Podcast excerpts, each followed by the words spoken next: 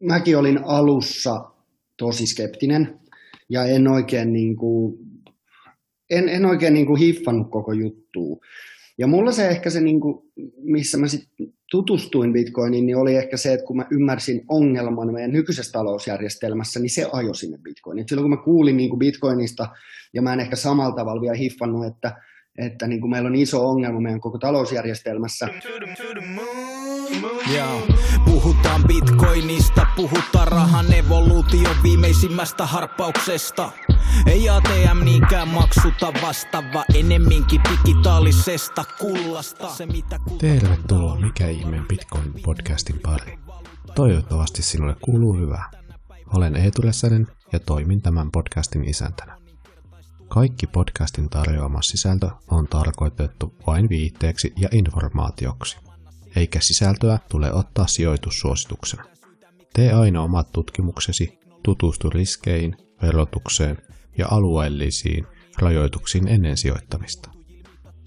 Käyttämällä oheisia alekoodeja ja kutsulinkkejä tuet podcastin tuottamista ja hyödyt itse alennuksien muodossa.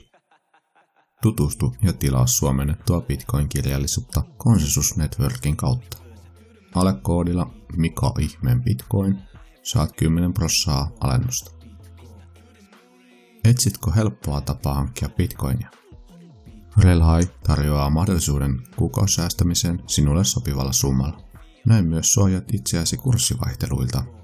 Etukoodilla MIP saat kuluista 0,5 prossaa pois.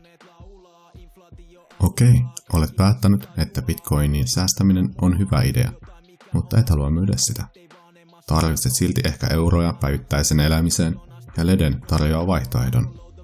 Voit antaa pantiksi bitcoinia ja saada niitä vastaan lainan, jonka takaisin maksettuasi sinulla on edelleen bitcoinisi. Muista tietenkin vastapuliriski. Ei sun avaimet, ei sun kolikot. Liity oheisen QR-koodin kautta tai käytä linkkiä, joka löytyy jakson kuvauksesta ja saat 25 dollarin liittymisedun, kun olet ottanut ensimmäisen lainasi palvelun kautta. Ja sitten jakson pari. Toivottavasti pidät siitä.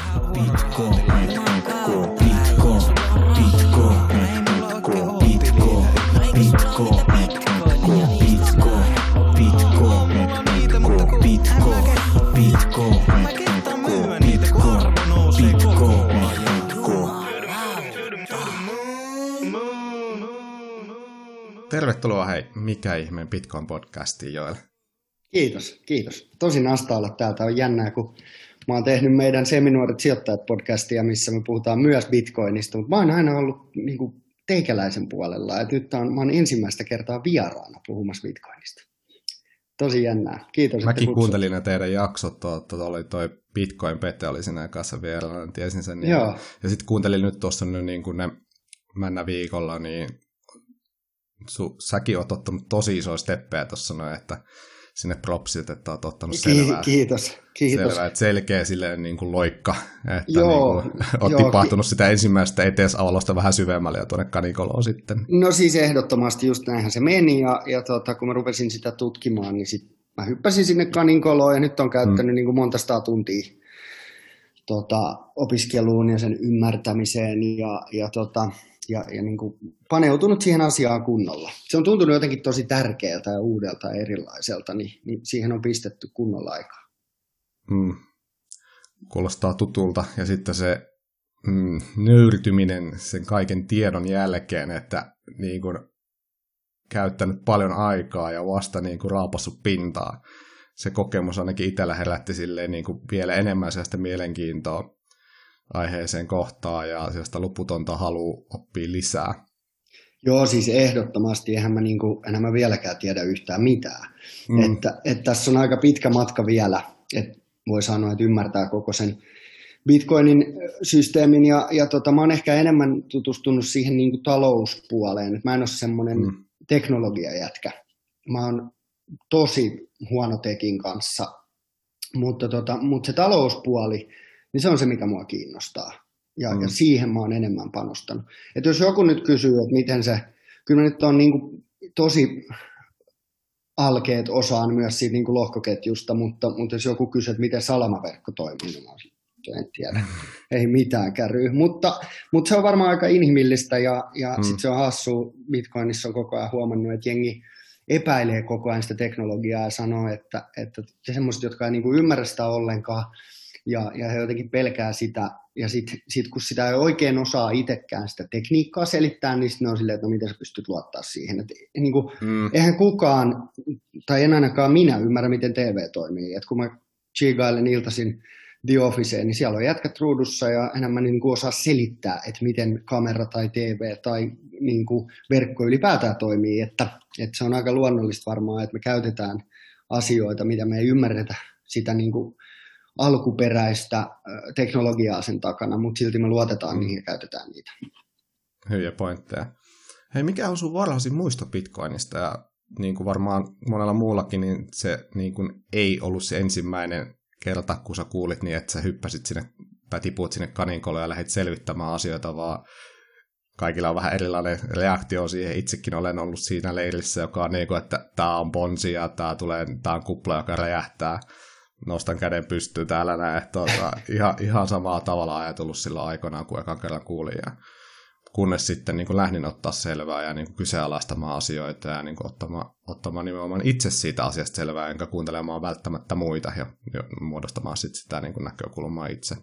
Joo, joo, se on tota, äh, mäkin olin alussa tosi skeptinen hmm. ja en oikein niin kuin, en, en oikein niin kuin hiffannut koko juttua.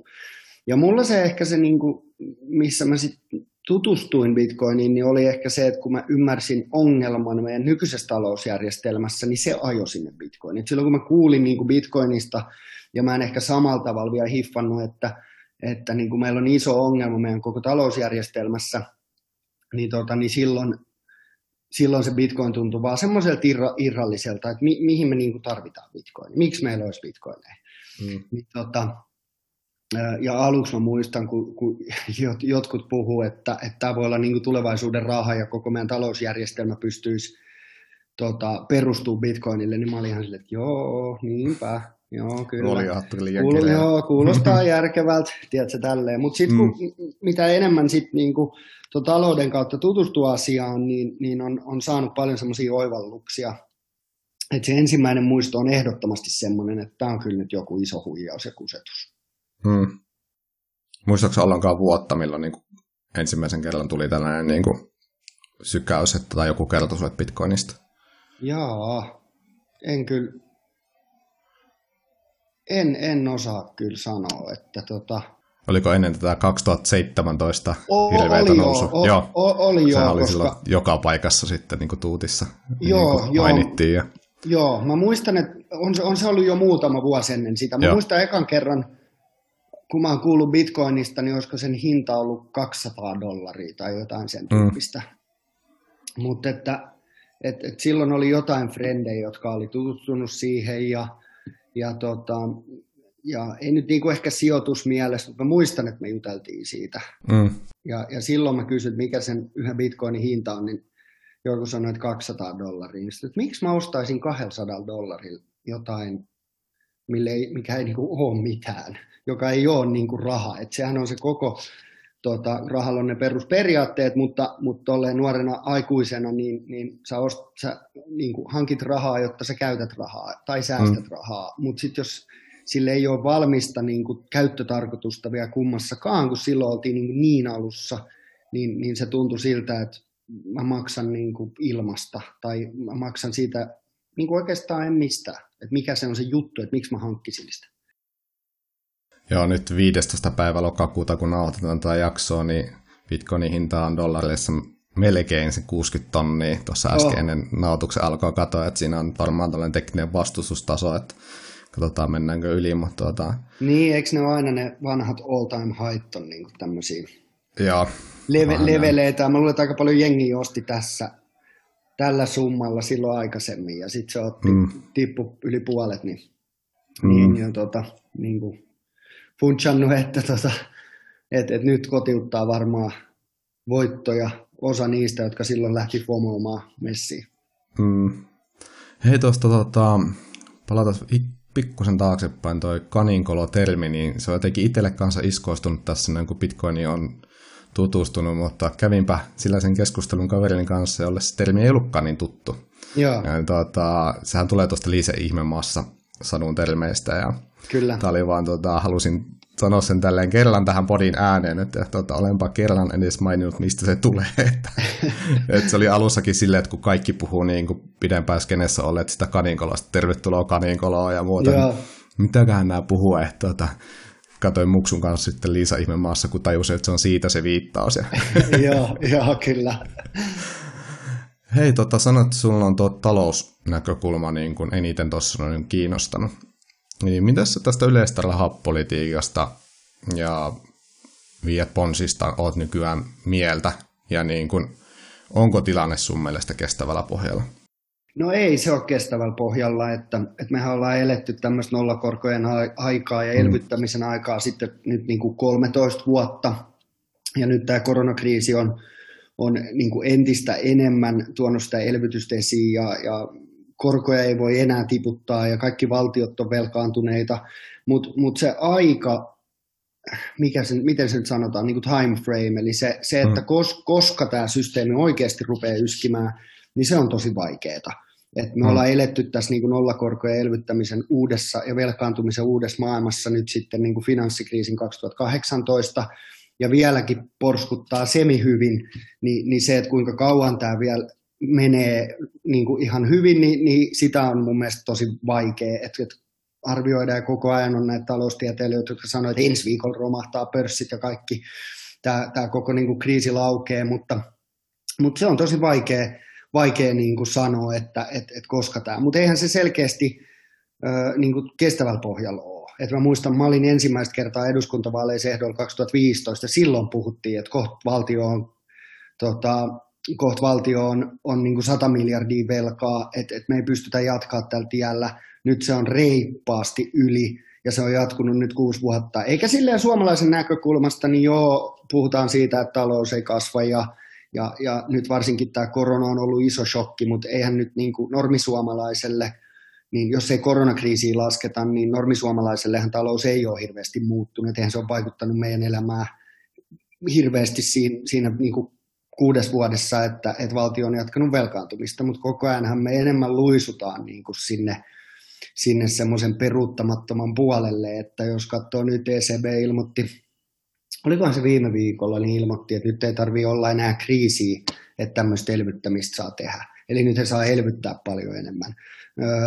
Fed, Fed, ja tota, Fed jatkaa tätä pump, niin kuin rahanprinttaamista ja samaan aikaan niin, niin toi, toi USA-valtio niin on nyt tekemässä uutta päätöstä siitä debt ceiling, tästä niin kuin velkakatosta, että he saa ottaa vielä enemmän valtion velkaa kuin aikaisemmin, niin koko ajan tämä menee niin kuin siihen, että, että, tota, että sitä rahaa vaan tulee enemmän markkinoille, inflaatio on nyt nousussa, se on enemmän kuin, no se on nyt Jenkeissä, se oli 5,4 prosenttia, ja, ja tota, monet argumentoi sitä, että onko se se oikea inflaatio, että jos sä haluat löytää random määrän tavaroita, joiden inflaatio on 5 prosenttia, niin sä löydät ne. Jos sä haluat, että se on 4 prosenttia, niin sä löydät ne. Jos sä haluat löytää mm.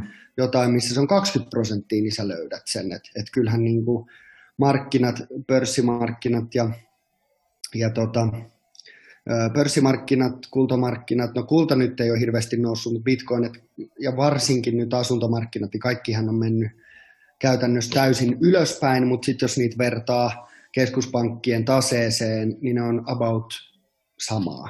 Eli, eli hmm. tässä on niin kuin hirveästi tämmöistä orgaanista oikeat talouskasvua tapahtunut pitkään aikaa, mutta mut silti pörssikurssit nousee ja, ja rahaa tulee lisää markkinalle. Et, et joko, joko tämä on tämmöinen tää niinku talousjärjestelmä, että miksi me ei ole aina tehty näin, miksi me ei vaan ikuisesti printata rahaa, että kaikilla on vaan koko ajan parempi olla ja ei tarvitse tulla talouskriisejä, tai sitten tässä kosahtaa jossain vaiheessa tosi tosi isosti. Mm. Tämä menee nyt vähän tämmöiseksi monologiksi. Eikä se mielellään jään kuuntele, että olet just samanlaisia pohdintoja itse tehnyt, että mulla ei ole ehkä sellaista taloustietämystä niin paljon, mutta tulee maalaiselle, jos miettinyt, että jos niinku rahaa tuotetaan koko ajan lisää, niin eikö sitä hyödy eniten se, jolla, joka on lähimpänä sitä lähdettä? Joo, se ja sit, joo, joo, se totta kai, ja sitten se, joka on, niinku, on varakas, ö, varakas koska, koska rikkaat pystyy sijoittamaan sen just sit näihin, Mm. joissa arvo nousee. Et on, on se sitten osakkeet tai kiinteistöt tai bitcoin, whatever, mm. mutta ne, jotka hävii, hän on siellä niinku tuloluokan pohjalla, että et, et ni, niiden palkka ei nouse, niille ei jää käteen, ne ei pysty niinku säästämään ja sijoittaa, vaan, vaan, Mm. vaan he elää kädestä suuhun ja koko ajan kaikki on paljon kalliimpaa, niin, niin, tota, niin heillehän se on kaikista niin kuin huonoin juttu, mutta mut varakkaat, mm. jotka pystyy sijoittamaan, niin heillehän se on, niin kuin, he rikastuu entisestään. Ja sitähän me nähdään koko ajan, että et, tota, rikkaat rikastuu enemmän ja enemmän koko ajan. Mitäs tota Suomessa, mitä, miten sä oot kuullut, että onko se edelleenkin toi Bitcoin näiden varakkaampien valaiden mielestä tapu? Vai onko se sitten enemmänkin, että on lähdetty jo siihen Bitcoin, mutta sitä ei sitten vielä kuitenkaan hirveästi yleisen tällaisen ilmapiirin vuoksi sitten uskalleta ehkä kertoakaan, että laserit on silmillä, mutta vaan kotona. Niin, se voi olla, että semmoisia keissejä on kyllä jonkun verran. Ja sit mä luulen, Mm. että ehkä tuo finanssimaailmassa niin ei ole vielä. Se, sitä muutosta ole vielä niin paljon tapahtunut, tapahtunut että, että jos puhutaan niin kuin normaalista ihmisistä ja yrittäjistä, yrityksistä, niin voi olla semmoisia henkilöitä niin kuin isoissakin rooleissa, jotka henkilökohtaisesti sijoittaa tai jollain yrityksillä voi olla niin kuin suunnitelmia ostaa taseeseen, mutta mutta kyllä mä näen, että, että me ollaan Suomessa aika, aika niin kuin paljon perässä Hmm. öö, niin kuin tässä hommassa, jos vertaa vaikka Jenkkejä, että siellähän, siellähän tota, Jenkeissähän on jo paljon yrityksiä. Tesla ilmoitti jo, Keine veti sen takas, MicroStrategy ja Michael Saylor niin, niin on sijoittanut bitcoiniin ja siellä se kysyntä selkeästi jopa niin kuin nämä isot investointipankit puhuu bitcoineista ja, ja heillä on niin kuin krypto- tai digitaalisten, mikä nyt on di- digital assets, niin, niin tarjontaa. Mm. Eli siellä se on paljon normimpaa. Suomessa ei vielä oikein ole,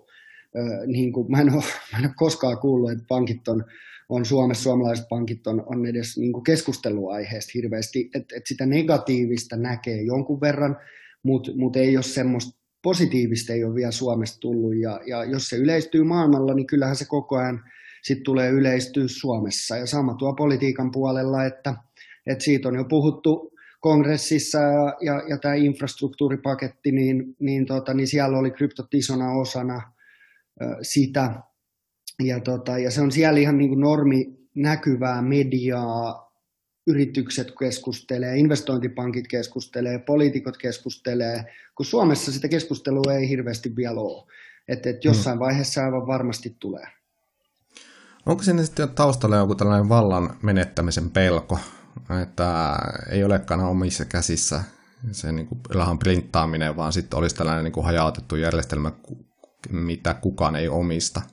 No y- yleisesti niin varmasti on. Varmasti on. Ja Mm. Kiinahan siitä on niin kuin hyvä esimerkki, että, että joka on totalitäärinen valtio, niin he on bännännyt nyt bitcoinin mitä 5000 kertaa tässä. Suunnilleen. Viime, niin, just näin.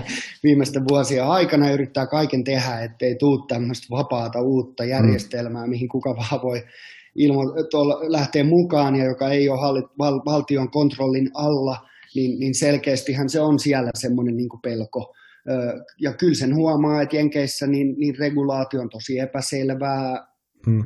Just Gary Gensler sanoi, että, että, tota, että bitcoini ei tulla niin bännäämään missään kohtaa, mutta sitten taas siellä ei ole semmoista selkeät, selkeää regulaatioa ja sääntelyä, mikä, mikä tota, niin kuin selkeyttäisi markkinoita ja niitä pelisääntöjä. Ja mun mielestä niin kuin hyvä, hyvä sääntely on hyvästä, että et, et mä luulen, että aika moni pankkiinstituutio uskaltaisi lähteä vahvemmin mukaan, jos ne tietäisi, että nämä on ne pelisäännöt. Mutta jos niitä pelisääntöjä ei luoda ja se on vähän semmoinen villilänsi, niin sitten niitä kaikki jännittää, että, että koska heille käy niin kuin huonosti tai koska se, se sääntely vedetään yli tai, tai koska sitä yritetään kieltää tai jotain tämmöistä, Mm. mikä sitten vaikuttaa heidän omistuksiin aika isosti, niin siksi se on mun mielestä tosi tärkeää, että, että semmoista niin kuin hyvää sääntelyä saadaan.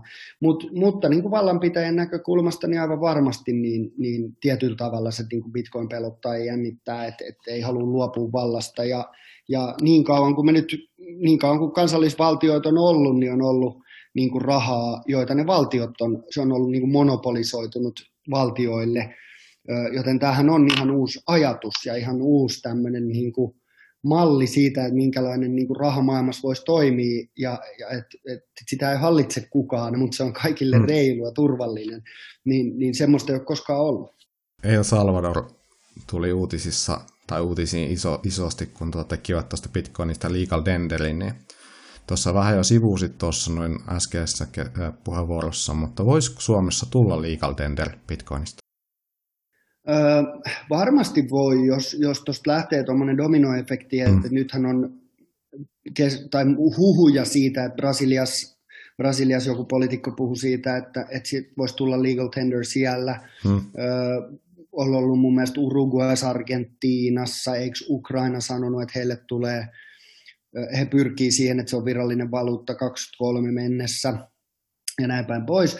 Et, et voihan se jossain vaiheessa olla, että näitä maita lähtee tähän messiin, mutta toki, toki meillä Suomessa niin, niin me ollaan tunnetusti aika tämmöinen niin kuulias EUn osa EUta ja, ja aina noudatetaan kaikki ohjeita ja säännöksiä, mitä EUsta tulee, niin, niin kyllä mä uskon, että, että sen pitää sitten tapahtua enemmän siellä niin EU-parlamentissa, EU-tasolla, että, että jos EU päättäisi, että kaikissa maissa mm. Bitcoin on legal tender, niin silloin se tulisi Suomeenkin. Mutta mä en usko, että Suomi mm. ainakaan näillä spekseillä lähtee niin kuin yksin sooloilemaan.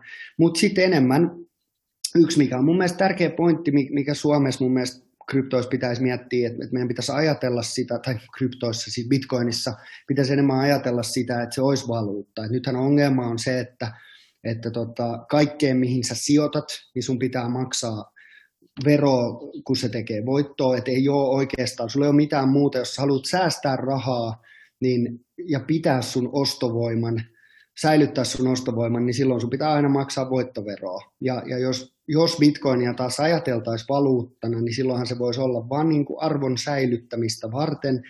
Ja, ja tota, silloin kun sä myyt, niin sun ei tarvitse heti mennä niin kuin verottajalle maksaa siitäkin osa, joka taas heikentää sun ostovoimaa. Et, mm. et siinä mielessä tuo niin kuin verotussysteemi on, on vähän ehkä epäreilu, että et jos et sä pidä sitä rahana sun pankkitilillä, niin silloin se joudut maksaa niin kuin veroa voitosta, jos sä oot sen sijoittanut johonkin. Ja se, että katsotaanko me bitcoinia niin kuin sijoituksena vai arvon säilyttäjänä rahana, niin, niin, tota, niin se on mun mielestä semmoinen isompi ja aika tärkeä ajatusleikki, mikä mun mielestä meidän pitäisi, tai poliitikkojen pitäisi käydä läpi, ja, ja, tota, ja, ja mä näen, että Bitcoin voisi olla niin kuin mahtava tämmöinen ostovoiman säilyttäjä ja vaihtoehto sille, että, että sulla on euroja, ettei sun tarvii heti, heti tota sit maksaa veroa siitä. Ja, ja sitten jos vertaa, niin kuin, mi, mi, mitä me ajatel, ajatellaan sijoituksena, mikä on niin kuin sijoituksen määritelmä. Et jos se on osakefirma, joka tuottaa mm. jotain, mm. eikö niin, niin silloinhan sen sijoituksen tarkoitus on tuottaa sulle. Jos, jos sulla on asunto ja sulla on siellä vuokralainen, niin se tuottaa sulle vuokratuloa että et sijoituksen ja, ja tämmöisen niin kuin arvonsäilyttäjän ero on mun mielestä aika selkeä, ja se on ihan niin kuin välipointti, mitä monet sanoo Bitcoinista, että eihän se tuota mitään. Ei niin, koska hmm. se halutaan niin kuin pitää ö, inflaation suojana ja arvonsäilyttäjänä. Kyllä. Yksi bitcoin on aina yksi bitcoin, eikä se siihen mi- mi- mitenkään muutu tai lisäänny ei, siinä. Ei, niin... ei, ei, siihen ei tule kymmenen pinnan osinkoa mm. Mutta miten kaukana me ollaan sit siitä tilanteesta, että jotkut eläkeyhtiöt voisivat ottaa pitkoa taseeseensa? Mä luulen, että me ollaan aika kaukana siitä. Toki hmm. voi olla, tota, toki voi olla niin kuin eroja, että yksittäiset lähtee messiin jossain kohtaa, mutta mut eläkeyhtiöt on niin konservatiivisia ja niin varovaisia, he sijoittaa niin pitkällä aikavälillä, että tota, et, et mä näen, että et, et se on aika kaukana vielä, koska mm.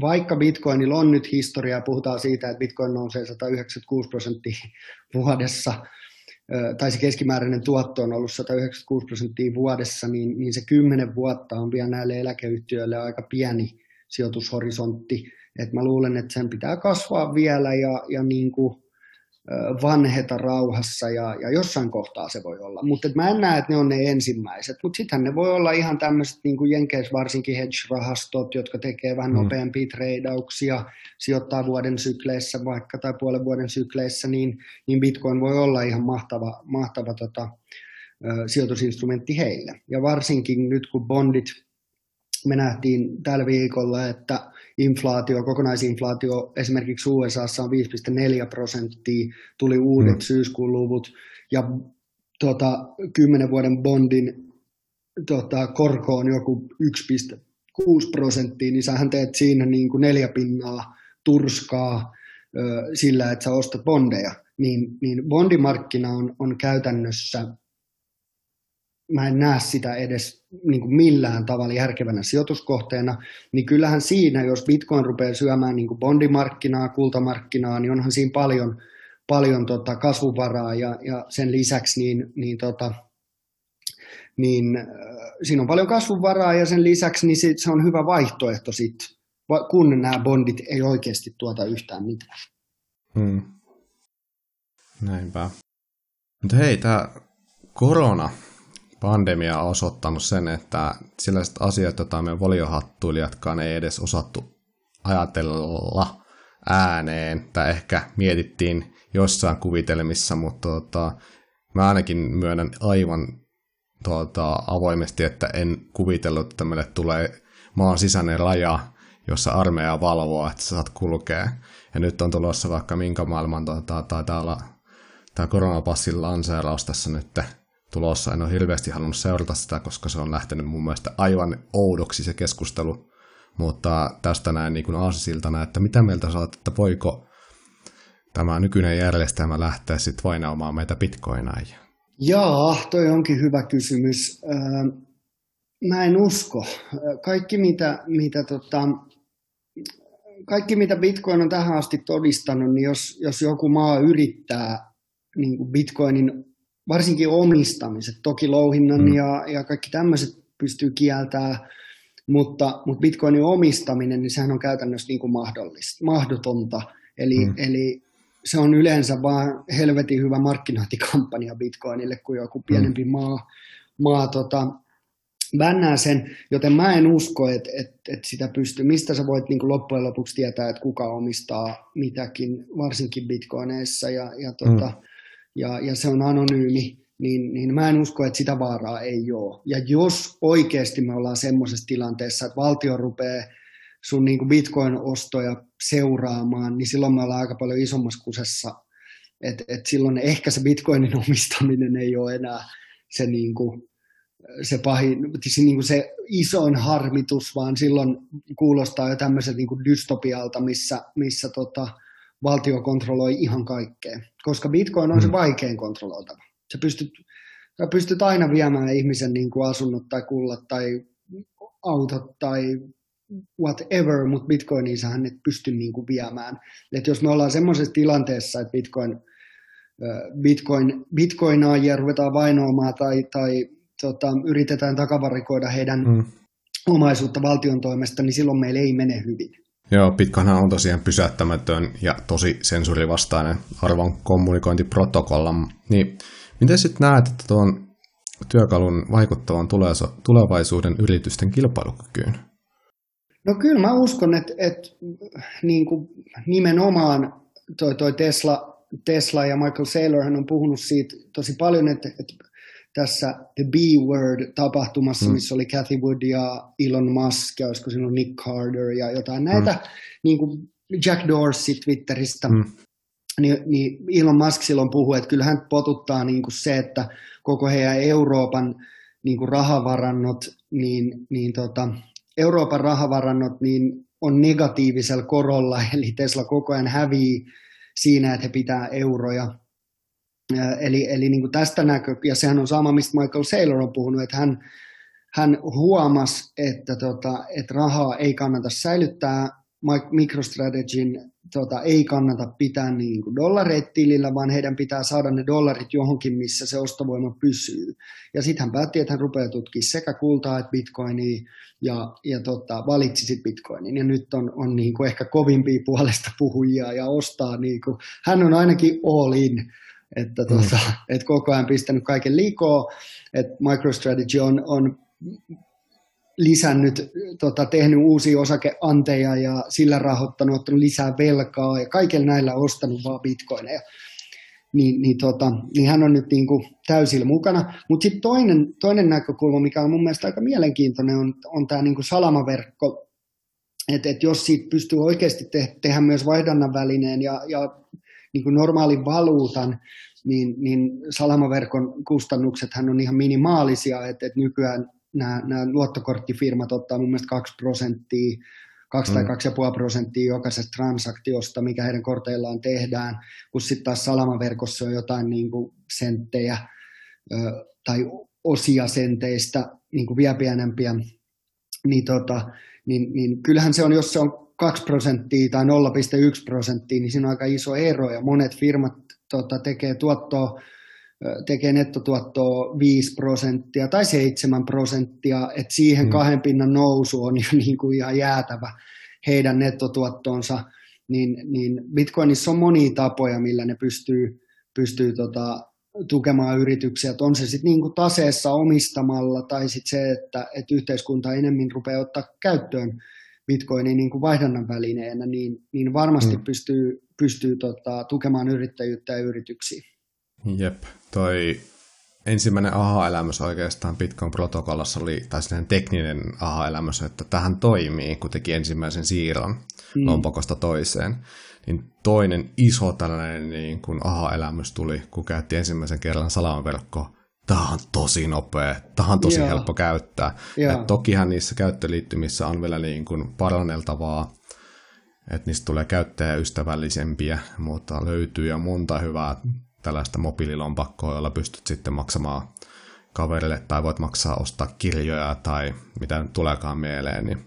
Joo, toi salamanverkko on ehkä semmoinen, mihin mä en ole vielä tutustunut hirveästi ja, ja olisi hauska niin kuin testata sitä, mutta mut tämä on mulle aina vähän taistelu, taistelu tämä niin kuin, täältä tekkipuolelta, koska mä oon mm. niin huono tekin kanssa, niin, niin kun mä siirsin ekaa kertaa lompakosta toiseen, niin mä olin ihan silleen, että meneekö se perille, mitä, mm. kirjoitinko mä jotain väärin, kun siinä on niin kuin numeroit kirjaimia kaikki isoimpia, niin mulla on lukihäiriö, mä missaan aina, jos mulle antaa niin kuin mm. kymmenen numero numerosarjo, niin me kirjoitan aina jonkun väärin, niin mä olin niin kuin aivan kuumotuksissa, että tapahtuuko mitään. Sitten mä refreshasin puhelinta just mm. sen kymmenen minuuttia, että se blokki varmisti Joo. se transaktio ja sitten se näkyy siellä toisessa lompakossa. Mä olin, että huh, jes, se toimii, tämä toimii, tässä kulaa. Mutta et, et mun on, mun on niin kuin vaikea. Mä muistan, kun mä ensimmäisen kerran ostin bitcoinia, niin, niin tota, se oli kyllä jännä prosessi ja tuntui siltä, että mä oon jossain mystisessä – niin kuin portaalis netissä, että uskallanko mä nyt laittaa tänne rahaa ja mitä jos ne hävii ja voiko joku pölliä näitä. Tiedätkö, sehän on aika luonnollista ehkä, että on, oh. on semmoinen, mutta mut, mut sitten niitä aha-elämyksiä tulee. Mm. Niin, mutta seuraava, mihin nyt pitäisi kyllä tutustua, on toi salamaverkko. No se on sitten ihan oma kolonsa sitten, että siitäkin on tosi paljon hyvää materiaalia saatavilla tuolla. Ja tuosta kun tuohon pystyy samaistumaan tosi hyvin, kun kerroit, että kuumotti tuo ensimmäinen siirto, mutta tota, mä en tiedä, pystytkö tähän samaistumaan, mutta kyllä mulla oli ainakin ennen ja tota, myös ihan pankkisiirroissa piti näitä tota, tilinumeroita syöttää ja laittaa aina kaverille vaikka jotain maksuja. Niin kyllä mä ihan samalla tavalla kuumottelin niitä ennen kuin tuli tämä nyt ihan varmaa, että oliko jo silloinkin, mutta sitten kun oli tallentanut sen ja pystyi käyttämään sitä samaa maksupohjaa, niin sitten se niin kuin helpottui ja se niin kuin oli paljon niin kuin silleen niin kuin itse varmempi olo aina tehdä niitä siirtoja. Mutta vähän samalla tavalla nimenomaan, kun teki sen ensimmäisen Bitcoin-siirron, niin oli silleen, että miten tämä nyt menee, miten tämä menee, mutta voiko me tehdä tässä jonkun virheen, mutta sitten monesti tuota, nykyään, nykyään sitten hyödyntää näitä QR-koodeja ja niin kuin mm. kopiointia ja tarkistaa sieltä sen kahdeksan viimeistä merkkiä esimerkiksi, että lähtenyt niin kuin oikein se, että ei enää ole ihan niin epävarma siinä tekemisessä, mutta tuosta salamaverkon käytöstä ihan lyhyesti vaan, että siinähän on just hyödynnetty vaikka tuota QR-koodia, että sut ei tarvii niitä näpelöidä niitä. Niin, kyllä. Että jos se vaikka tämä suomalainen tota, Consensus Network, joka somentaa Bitcoin kirjallisuutta, heillä on esimerkiksi maksutapana, nämä saa maksut alennustakin, jos maksaa niin kuin Salaman verkolla, niin siinä on se QR-koodi, ja sitten otat sen sun mobiililompakon, luet sen QR-koodin, tarkistat summan ja hyväksyt sen. Et se on aika helpoksi niin kuin tehty jo nytten, mutta siinäkin on niin kuin kaikessa aina to, toki parannettavaa. Joo. Että sitten niin kuin se vanhempikin ikäpolvi osaisi käyttää sitä, mutta onhan se El Salvadorissa huomattu, että kyllä se kahvikupin voi ostaa ja sillä bitcoinilla. Että... Kyllä, ja joo, mä oon katsonut sieltä somesta videoita, kun jengi ostaa mm. Starbucksiin, niin, niin, tota, mm. niin se näyttää ainakin aika helpolta. Ja sitten se oli aika mm. magea, kun yksi jätkä teki, teki laittokohan Twitteriin, kun Twitteriin tuli se maksa bitcoinilla, niin mm. se oli Salvadorissa ja sitten se laittoi, että hei mä haluaisin ostaa juustohampurilaisen mäkkäristä. Että voisiko mm. joku maksaa tämän mun juustohampurilaisen. Ja yhtäkkiä siihen ruutuun tuli, että tämä on niin kuin maksettu salamaverkon alla, että nyt sulle tulee mm. juustohampurilainen. Ja siinä ei mennyt kauan ennen kuin joku löysi sen twiitin ja oli sille, että no mä maksan tälle jätkälle hampurilaisen. Siinä meni niin kuin mm. sekunteja, niin yhtäkkiä se olikin maksettu se juustohampurilainen. Ja jätkä saa sen, saa sen sitten sieltä tiskiltä, että toihan on aika huikea. Se on kyllä tosi on. huikea. Ja ehkä tuosta niin pankkisiirtämisestä, niin jotenkin kuitenkin nettipankissa, kun, kun siirtää fiattiin, niin, niin siinä on vähän turvallisempi olo, koska sä voit johonkin soittaa ja Ton sanoa, totta, että I fucked up, tiedätkö, että nyt mä lähdin ihan väärälle jätkälle, niin. mitä nyt tapahtuu, ja sä saat jostain niin kuin apua, mutta sitten kun sä lähetät väärään lompakkoon, lompakkoon bitcoiniin, niin sit, mihin sä sitten otat yhteyttä? Tyyppisesti. Et kun ne on, niin on peruuttamattomia, sä et, niin sä et tiedä, että kenelle mm. se on mennyt ja sitten ei hirveästi enää sitä apua voi, voi saada. Joku katsoo sieltä, että jes, mulle tuli hyvä summa. Mutta se on ehkä tosiaan joitain pelottaa just sen käyttöönotto senkin takia, että kun siinä ei ole sitä niin kuin tukiverkkoa, mihin on tottunut tässä Viet-maailmassa. Mutta siinä on just se myös, että niin kuin toi esimerkiksi se kauppias, joka ottaa vastaan bitcoinia, niin se saa myös sen saman tien, salaverkossa saman tien sitten tietysti pääketjussa, niin sen, kun on tullut ne varmistukset sitten lohkoon, mutta eihän se Vietmallimassa noin käy. Et kun Ei. maksetaan kortilla sitä muoviläpyskällä, menet sinne Starbucksiin ja maksat se kahvin, niin eihän se niin kuin, ole siellä heti sillä ei, kauppialla se ei olekaan, ja, ja nythän mä puhun vaan niin kuin mun henkilökohtaisista mm. pelkotiloista, että et mä, mä, et mä sössin jossain, mutta mut sehän on niin kuin ehkä Bitcoinin isoimpia mm. vahvuuksia on se, että siellä mm. ei ole sitä numeroa, siellä ei ole kukaan, kuka kontrolloi sitä, sä et voi niin. soittaa kenellekään pyytää apua, että sä et tarvii, ei tarvii olla mitään luotettavaa kolmatta osapuolta, joka sitä hoitaa, mm. tai kehen sun pitää luottaa, vaan se menee itsestään, se hoitaa sen niin kuin turvallisesti ja nopeasti ja peruuttamattomasti, niin sehän mm. on sen isoin vahvuus. Se, että on kaiken näköisiä hönöjä, kun meikäläinen, jotka pelottaa aluksi käyttää niitä, niin, niin se on niin kuin mun ongelma ja, ja se on mm. Bitcoinin vahvuus. Hei, kun tota, Bitcoin otetaan valtamediassa aina niin kuin esille silloin, kun se tekee uudet huiput tai silloin, kun se on tippunut sen 30-50 pinnaa, että nyt se on kuollut vihdoinkin ja niin poispäin, niin Yleensä on aina se tuota, kulma, millä se tullaan siihen uutiseen, on, että se kuluttaa energiaa enemmän kuin pienet valtiot.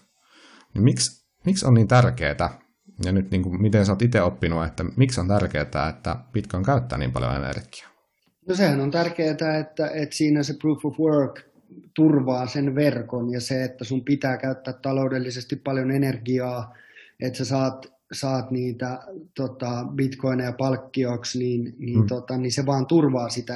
Kaikilla on se taloudellinen pakko kautta insentiivi turvata sitä verkkoa. Et sehän on kaikki niin kuin taloutta, että miksi se käyttää paljon e-, virtaa. Et, et senhän voisi tehdä ö, paljon, paljon niin kuin energiatehokkaammin, jos haluaisi, jos ajattelisi pelkästään niin kuin energian näkökulmasta, mutta sitten jos miettii, miettii niin kuin taloudellisesta näkökulmasta, niin siksi se on niin turvallinen. että jos se olisi tosi ympäristöystävällinen ja käyttäisi mahdollisimman vähän energiaa, niin silloin se ei olisi niin turvallinen.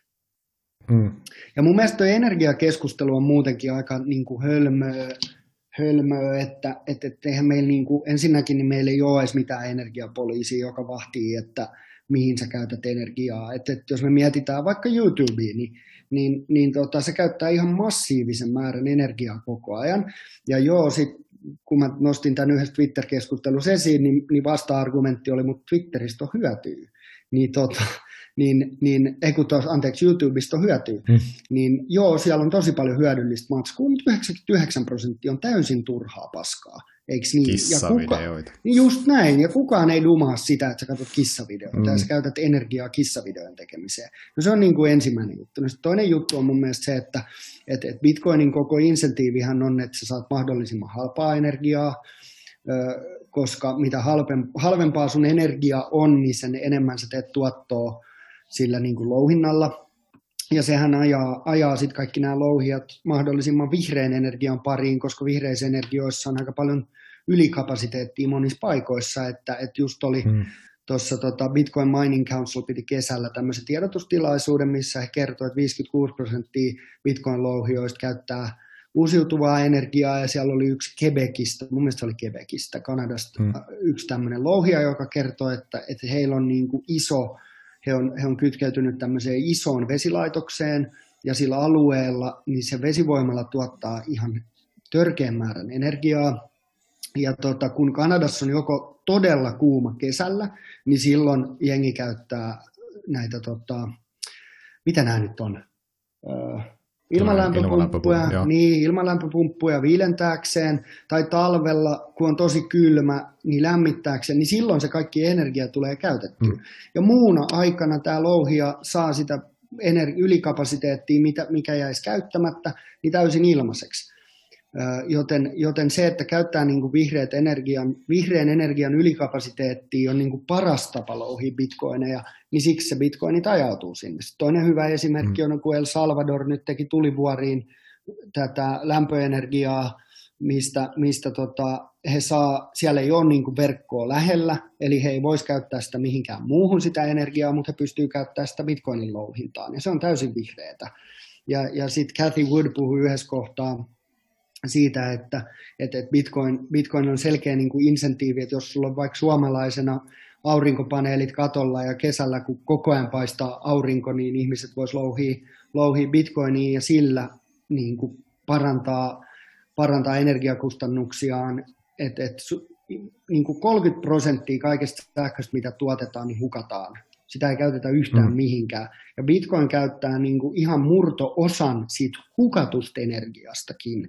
Mm. Mm. Eli, eli koko mun mielestä tämä niin kuin energiakeskustelu on ihan höpönlöpö. Sitten jos me mietitään muita sijoitettavia tuotteita, vaikka kun Bitcoiniin verrataan kultaan, niin, niin Mm. mm. kullan kaivamista ei voi tehdä niin kuin ympäristöystävällisesti. Sä oikeasti joudut louhimaan sitä maasta, silloin äärettömän isoja ympäristövaikutuksia. Sitten pitää rakentaa isoja holveja, missä on vartioit töissä ja niin kuin, turvasysteemeistä on vaikea liikuttaa. Se kaikki käyttää tosi paljon energiaa ja, ja kuormittaa ympäristöä, kun sitten taas jos bitcoinin koko louhinta olisi niin vihreässä energiassa, niin, niin siitä ei tulisi päästöjä ollenkaan. Et se on niin kuin mahdollista tehdä se bitcoin täysin ympäristöystävälliseksi, kun kullanlouhintaa sä et vaan pysty. Se on niin kuin Mm. mahdotonta tehdä siitä ympäristöystävällistä. Ja sitten jos me mietitään, että kuinka paljon, mikä on niin kuin kullan arvo tai kuinka objektiivisesti ihmiskunta oikeasti tarvii kultaa, niin tarviiko? Eikö niin, että sitä käytetään puolet tyyliä kullasta, mitä louhitaan, menee sijoituskullaksi. Toinen melkein puolisko menee koruihin, joka on mun mielestä täysin, niin kuin, niitäkin voisi tehdä ympäristöystävällisemmin, ja, ja sitten loppuprosentti teollisuus käyttää jonkun verran, ö, ja niistä mä en, en, en osaa hirveästi sanoa, että toki kullalla on niin kuin hyötykäyttökeissejä, mutta sekin on tosi objektiivista, että onko se järkevää. Että jos joku on sitä mieltä, että meillä on niin kuin globaali maailman turvallisin maksuverkko, joka, joka jos kaikis, kaikilla on niin kuin samat säännöt, se ei syrji ketään, kuka vaan voi, voi laittaa sinne, tai omistaa, jos sulla on älypuhelin, niin jos joku pitää, että sille ei ole arvoa sen sähkön verran, kuin mitä Bitcoin käyttää, niin sitten ne ei joko ymmärrä vaan Bitcoinia tai ei halua ymmärtää. Tosi hyvin sanottu. Niin, toi energiakeskustelu on mun mielestä tosi jännä. Mä en, ihan, mä en oikeasti mm. ihan hiffaa sitä. Et meillä on isot paineet toki mm. niin kuin vähentää päästöjä, mutta mut Bitcoinissa on niin iso upside, että, että tota, et, et se energiakeskustelu on jotenkin tosi hassua. Ja, ja mm. mä ehdottomasti näen sen arvon mitä sillä sähkönkulutuksella menee niin kuin bitcoiniin. Ja, ja sitten viimeisenä, niin jos miettii fiat-valuuttajärjestelmää, niin, niin kuinka paljon rahaa on lisätty markkinoilla viimeisen parin vuoden aikana, että onko se 30 vai 40 pinnaa, 40 pinnaa mun mielestä. Hmm. USA-dollareista on printattu viimeisen 18 kuukauden aikana. Niin paljon se on lisännyt päästöjä, kun Fedi päättää, printataan, painaa nappia, printtaa triljoonaa ja se yhtäkkiä lähtee maailmalle ja jengi mm. rupeaa kuluttaa sitä, niin se vasta lisää päästöjä. Niin kuin sanoisin, että kymmen, kymmen, kymmen, satoikertaisia määriä sen, mitä Bitcoin käyttää. Tosi hyvä räntti, hei kiitos tuosta. Joo, sori, mä mulla jää vähän aina päälle, kun mä keksin joku aihe, mistä lähtee, niin sitten se vaan. Ei, toi oli just hyvä, että toi on niin kuin sellainen foodi, jota vaan tulee aivan liikaa mun mielestä koko ajan, niin kuin sitä, vähän niin kuin se Kiina nyt 5000 kertaa, niin meidän Suomenkin media, niin ainut kerta, kun otetaan Bitcoinin esille, niin se otetaan tuo energiakulutus siihen Joo, se on. Niin se on ja, joo, joo, ja toinen on, kun se on laskenut 30 pinnaa. Ja sitten kun sä niin. sanot, että ai se laski 30 pinnaa, mutta jos sä katsot year to date, niin se on vielä 35 niin. pinnaa tai 70 pinnaa plussalla, mm. että se on vieläkin tuottanut paljon paremmin kuin mikään mm. muu sijoituskohde, niin se on jännää, että heti kun se laskee vähän, niin se Bitcoin romahti. No ei se nyt vielä romahtanut, taas. kun se on vieläkin tuottanut mm. tuplasti enemmän kuin SP500 tai, tai sitten kultaan ei kannata edes verrata. Niin. Se on hassua itse asiassa, miten niin kuin Bitcoin triggeröi ihmisissä jo, jonkunlaisia jo hyökkäystä tai puolustusta, sellaista aggressiivista tapaa niin kuin lähteä kommentoimaan, vaikka ei tiedetä välttämättä yhtään mitään sitä protokollasta. Joo, siis mä oon huomannut saman, että iso osa ihmisistä on niin kuin joko tiedätkö, tosi fanaattisia, tai sitten mm. ne on ihan silleen, että no toi nyt on ihan paskaa, että ei tee mitään. Että aika mm. vähän semmoisia niin neutraaleja mielipiteitä mm. Bitcoinista on, ja, ja se on hassua, koska mä oon istunut vähän niin kuin molemmilla puolilla pöytää. Ja sitten mm. mitä enemmän mä oon oppinut, niin sen, sen enemmän mä uskon siihen. Mutta se herättää kyllä tunteita, ja ihmiset on, on niin kuin vähän joko tai. Hei, kiitos Joel, tuota, että tulit vieraaksi. Olisiko sulla he jotain loppukaneettaa vielä heittää? Joitain, mä tuosta muutaman kysymyksen jätin välistä ihan tarkoituksella, mutta olisiko sulla itsellä jotain vielä niin kuin mielen päällä? Nyt saadaan vielä viimeisen länti heittää tähän. No, Bitcoinin arvo näyttää taas menevän hyvin ja, ja, tota, ja se on esillä ja, ja se on, äijä tekee tosi tärkeää työtä. Se on mä sanoin, juttelin Toni Heiskasen kanssa ja, ja tota Jannen kanssa tuosta Avainvapaudet-kirjasta, niin, niin se on mm. niin kuin mahtavaa, että nyt tämmöistä kontenttia on suomeksi. Et kun mä rupesin tutustua tähän aiheeseen, niin aika vähän löytyy mm. niin kuin suomalaista järkevää kontenttia, joka katsoo bitcoinia meidän näkökulmasta ja, ja tota, osaa selittää sen suomalaisille, että et sit sitten jos haluaa niin kuin oikeasti tutustua, niin, niin aikaisemmin se kieli on ollut niin kuin englantia, sitten pitää osaa vielä aika semmoista finanssikieltä, että mm. sitä oikeasti hiffaa, niin, niin kaikki mun mielestä suomalainen kontentti on, on äärimmäisen tärkeää ja se on hienoa, että, että äijäkin tekee tämmöistä tubekanavaa, niin oli ilo tulla vieraaksi. Tunne oli molemmin puolinen.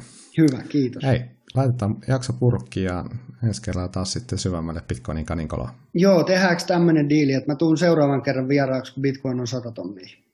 Hei, Tämä on sovittu Hyvä. sitten. No Hyvä. Kiitos. No niin, kiitos. Morjens. Moi. Se syö arvokkaimman metallin aseman rahan turvassa tamanna sille betoni asetan. Enkä löytänyt yhtään syytä, miksi niin ei kävisi. Raha on teknologiaa, joka kehittyy väkisin. Kullan laadulliset ominaisuudet hävisi kaikille muuttujille mitattuna. Iso kiitos, että kuuntelit jakson. Ota kanava seurantaan YouTubessa ja podialustoilla. Jätä palautetta ja jaa sisältöä somessa. Näin tekiessä tuet podia ja annat motia jatkaa sisällön tuottamista. Ja vielä kerran, kiitos, että olit mukana. Bitcoin. Bitcoin.